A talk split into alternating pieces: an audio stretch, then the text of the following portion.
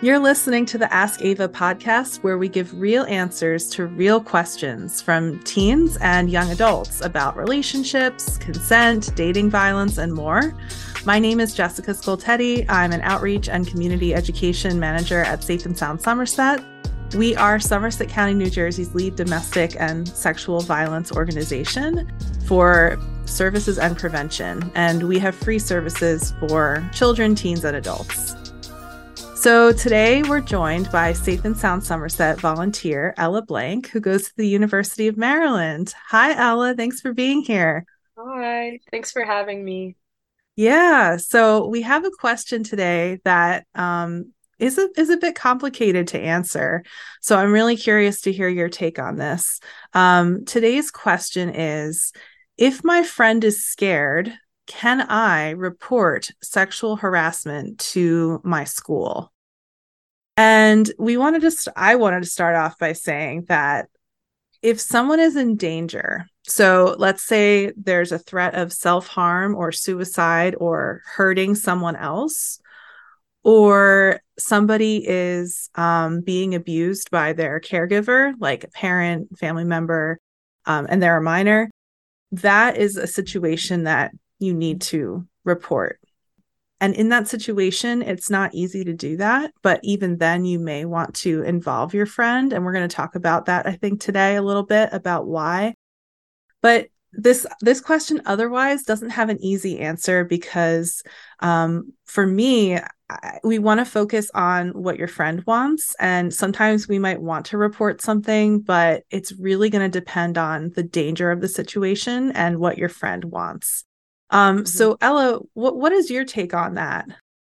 I definitely agree with you. I think, like you said, it can be a hard situation to navigate, especially because at the end of the day, you do want to be supporting your friend. Um, but like you said, I think that if the person that you know is in direct danger, then their safety comes first, and it is something that you have to report uh, if you talk to your friend about it and they say that they aren't in direct danger, that you don't suspect that it's something that needs immediate attention, you could always make it clear that you have resources for them, that you are a resource for them. Um, make it known that they have a support system. But like you said, gauging the level of danger that the person is in is super important because if you are suspecting that they are in an unsafe position, then it's super important that you do report. Um, and I think that should be prioritized before anything else. Yeah. And I, I wondered if we could talk a bit more about that, um, about the, you know, even if it's in danger, how can we involve our friend in that situation? Um, so I'm just going to start off by saying one thing you can say, and then, of course, I want to hear from you, Ella. You know, if it's a situation where someone's in danger, someone could say, like, listen, I need to report this because someone's in danger um, i'd like you to come with me if you if you want to. Or how mm-hmm. how would you like to be involved with this process of me reporting? Um, how can i support you? Because then you're bringing your friend into that conversation. You're not just leaving them out. So um, yeah ella what did you want to add to that I was going to say, I think that's super important and can actually be uh, very helpful to the situation because then you know that your friend is involved. They're aware of how you're feeling about the situation. And um, by including them, I think that it can make both of you more comfortable in knowing that the situation is being handled in a way that they have a say, um, but also that you are presenting the urgency in reporting. And I think getting your friend involved is super important and can honestly make you feel better that they are involved in their situation. Yeah yeah and and i'm just thinking about how a friend might want to be supported you know if you know your friend's already scared and you're you care about them right? Like what are some other ways that you think we can support that person through this difficult time? Um i think like you said if they are scared first of all by being a friend and being a resource you could talk to them about the reasons why they're scared and in those situations, I think reassurance and letting them know that they have options, they have a support system can help them with that scared feeling.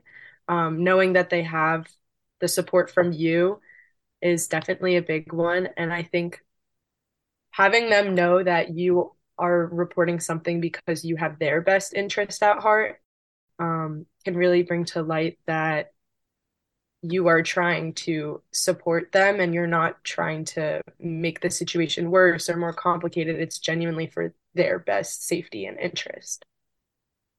Yeah. Um, I was just thinking too, related to that, for their best interests. Like, again, I feel like you really want your friend to understand why you're reporting. And again, only if mm-hmm. I would say only if they're really in danger, right? And like, if even if let's say they want to report and it's not a danger situation like no one's immediate safety is is threatened but they want to report. You know i think either way another thing you could do is just be like hey um, let's write everything down. Like this might be difficult but like having a record of it if they don't already you know i can sit there and support you with it right? Or you can tell me what happened and i'll write it. Like whatever you know if, if you're able to provide that for your friend that could be really helpful um, I was also just thinking about like spending time with them outside of this because your friend is obviously going through a difficult time and a lot more people go through um, sexual harassment and assault than we sometimes even know. So you know just telling them listen you're not alone. Um, i'm here to support you. Let's let's plan you know let's go do something fun right? Like let's try to get our minds off of this while you know you're deciding what you want to do or um, if it just happened you might even want to say hey or it doesn't even just have to have happened. You know you could say i know there's a helpline you can call um, where people the safe and sound hotline um, we have advocates who work with survivors every day in somerset county who are trying to work through the emotional aspects of of experiencing harassment or assault or domestic violence um, and I, do you want me to sit with you, you know, while you call them or text them? Like that's another thing you as a friend could do. Yeah, for sure. As being a friend, I know that it could be very difficult to gauge sometimes what you can do. You might not have all the answers. You might not know um, the level of severity of the situation or how to handle it. And there are lots of resources where you can talk to someone else and they can better help you gauge the situation and what you should do, be able to talk to your friend um, and support you in those ways if you're maybe unsure what to do. I know it could be a very difficult situation and hard thing to navigate. And even as the friend, you have resources that you can turn to and provide to your friend um, to help you navigate the situation. Yeah, you could even call or text our helpline for support, even if your friend isn't involved. You don't have to name the friend or yourself. You can just say, "My friend's going through this and I'm I'm really struggling and I don't know how to support them." And we can we can support you on the helpline in that way. So I'm really glad you just brought that up, Ella. For me, I also think that uh since this uh, question is is a little difficult to answer very you know it's not like a yes or no really kind of question. I really just want to emphasize to people that we want to be mindful of, you know, the persons, the survivors, um, choices, boundaries, and consent, because those are things that were violated.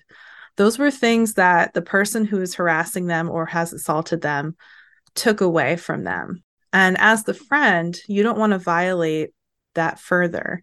So, again, even if that person is in danger and you have to report, we would recommend bringing them into the process and asking them what they need. You know, what are your concerns about reporting?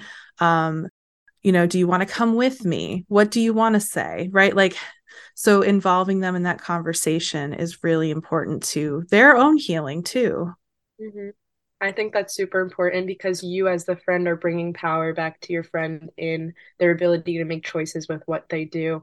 And I think that could be super helpful, even if it's not something they want to report by giving them the opportunity and the power to make the decisions and let them know that you're supporting them no matter what totally and that's that's what makes a good friend right that's that's what mm-hmm. we want to be in this situation so um, was there anything that we missed, Ella, that you wanted to touch on today? I think we touched on everything, honestly. Um, just to reiterate, if your friend is in immediate danger, I think it's important to know that it is something that you should report. And getting your friend involved is probably one of the best ways to ensure that you are handling the situation as best as you can and they have the opportunity to express the uh, situation the way they want to um, as well as you letting them know that you're there to support them. Love it. And I, you know, just one thing I'll end on is we didn't really talk about this before, but like harassment is something that usually happens in a pattern. It's mm-hmm. more than once. It's a pat. It's like a, it's bullying, right? And and sexual harassment itself is actually protected within um, New Jersey schools, many other schools. It depends on you know your state and country and all that. But um, if it is happening in the school or it's happening between classmates, like that may be breaking school rules and even the law. So, like again, your your friend has the ultimate decision, but if they're in danger, go ahead and report and and bring them into the conversation. You know, we really we want everyone to be safe, and we we we want people to know that there's support available. So, um, with that, I'm just going to mention the Safe and Sound Somerset helpline one more time. Um, it's call or text 24 7. And the number is at the bottom of the screen if you're watching on video 866 685 1122. Um, so with that, again, we're a we're kind of a we're a listening and support, and we have free services on our helpline. So give us a call if you want to talk. Um, and otherwise, uh, I just want to thank you, Ella, so much for bringing in such a thoughtful response to this question Of course. Thank you so much for having me speak on it. To speak with an expert about relationship or sexual violence, call or text the Safe and Sound Somerset 24 7 confidential helpline at 866 685 1122 for supportive listening, information, and safety planning. In the United States, you can also call the National Domestic Violence Hotline at 800 799 7233 or the National Sexual Assault Hotline at 800 656 4673. Want to ask Ava a question? Submit it at www.safe-sound.org slash ask-ava. Thank you for listening today. Join us next time here on Ask Ava.